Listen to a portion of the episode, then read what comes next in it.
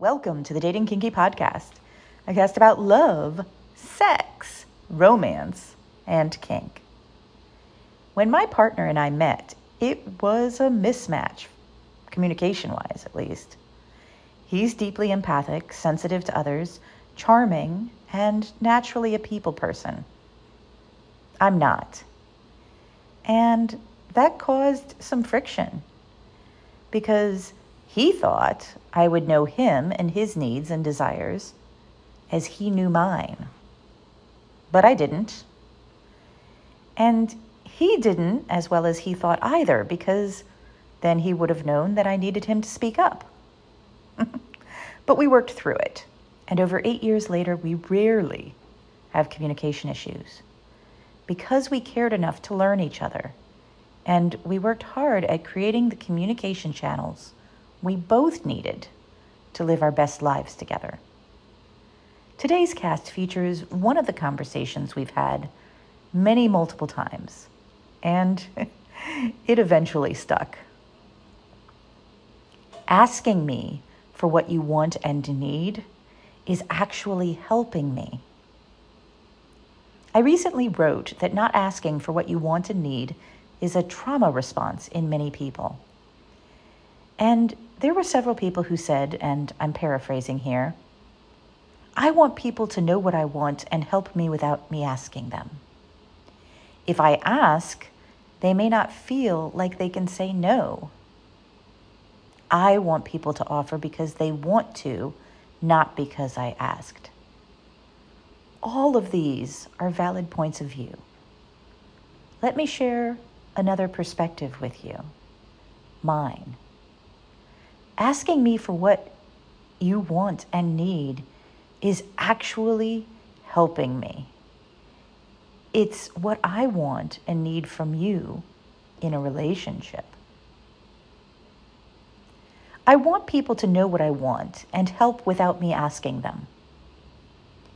The people I've encountered who tend to say things like this generally have high empathy, possibly higher than many.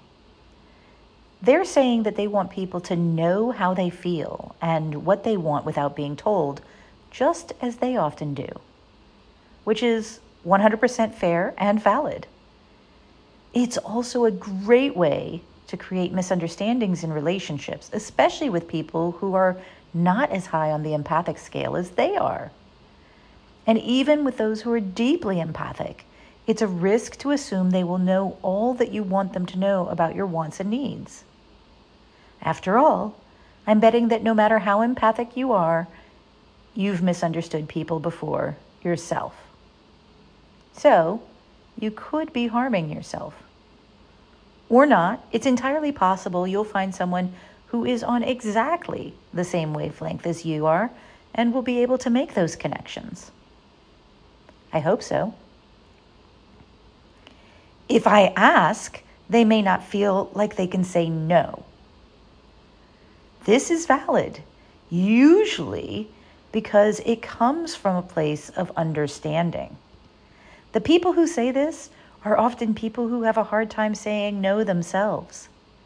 They prefer to be proactive rather than reactive. And often reaction feels like it's coming too late and has a side helping of guilt. Thing is, if you're asking someone like me, you're actually helping me since I don't have empathy, especially with people I haven't known for years. And by making your wants and needs known, I'm given a chance to return my help and attention. I want people to offer because they want to, not because I asked. Like the first response, this is compatible with a small portion of people, those with high empathy.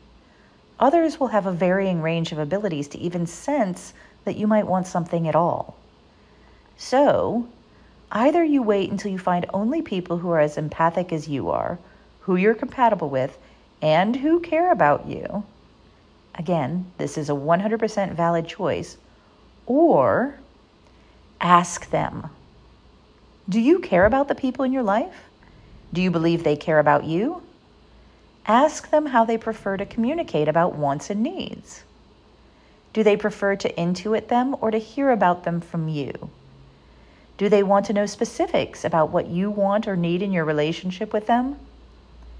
Are they concerned that they will feel pressured to say yes? If so, how could you both work together to lessen that feeling or to strengthen boundaries?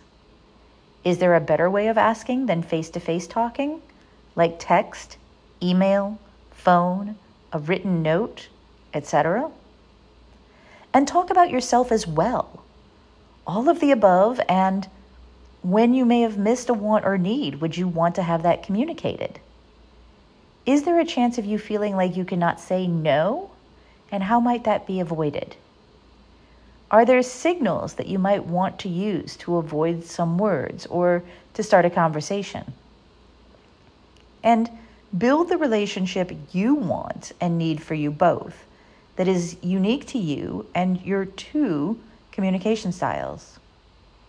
And don't forget that things can change, especially with life changes.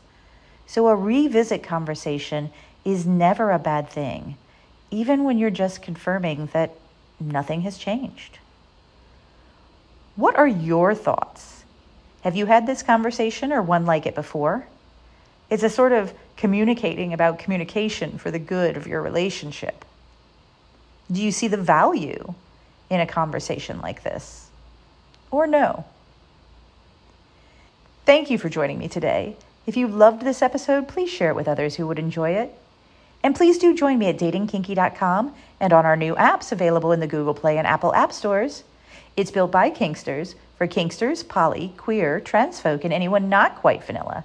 And it's free. Find me on FetLife as Nookie Notes and on Twitter, Pinterest, YouTube, Facebook, and Medium as Dating Kinky.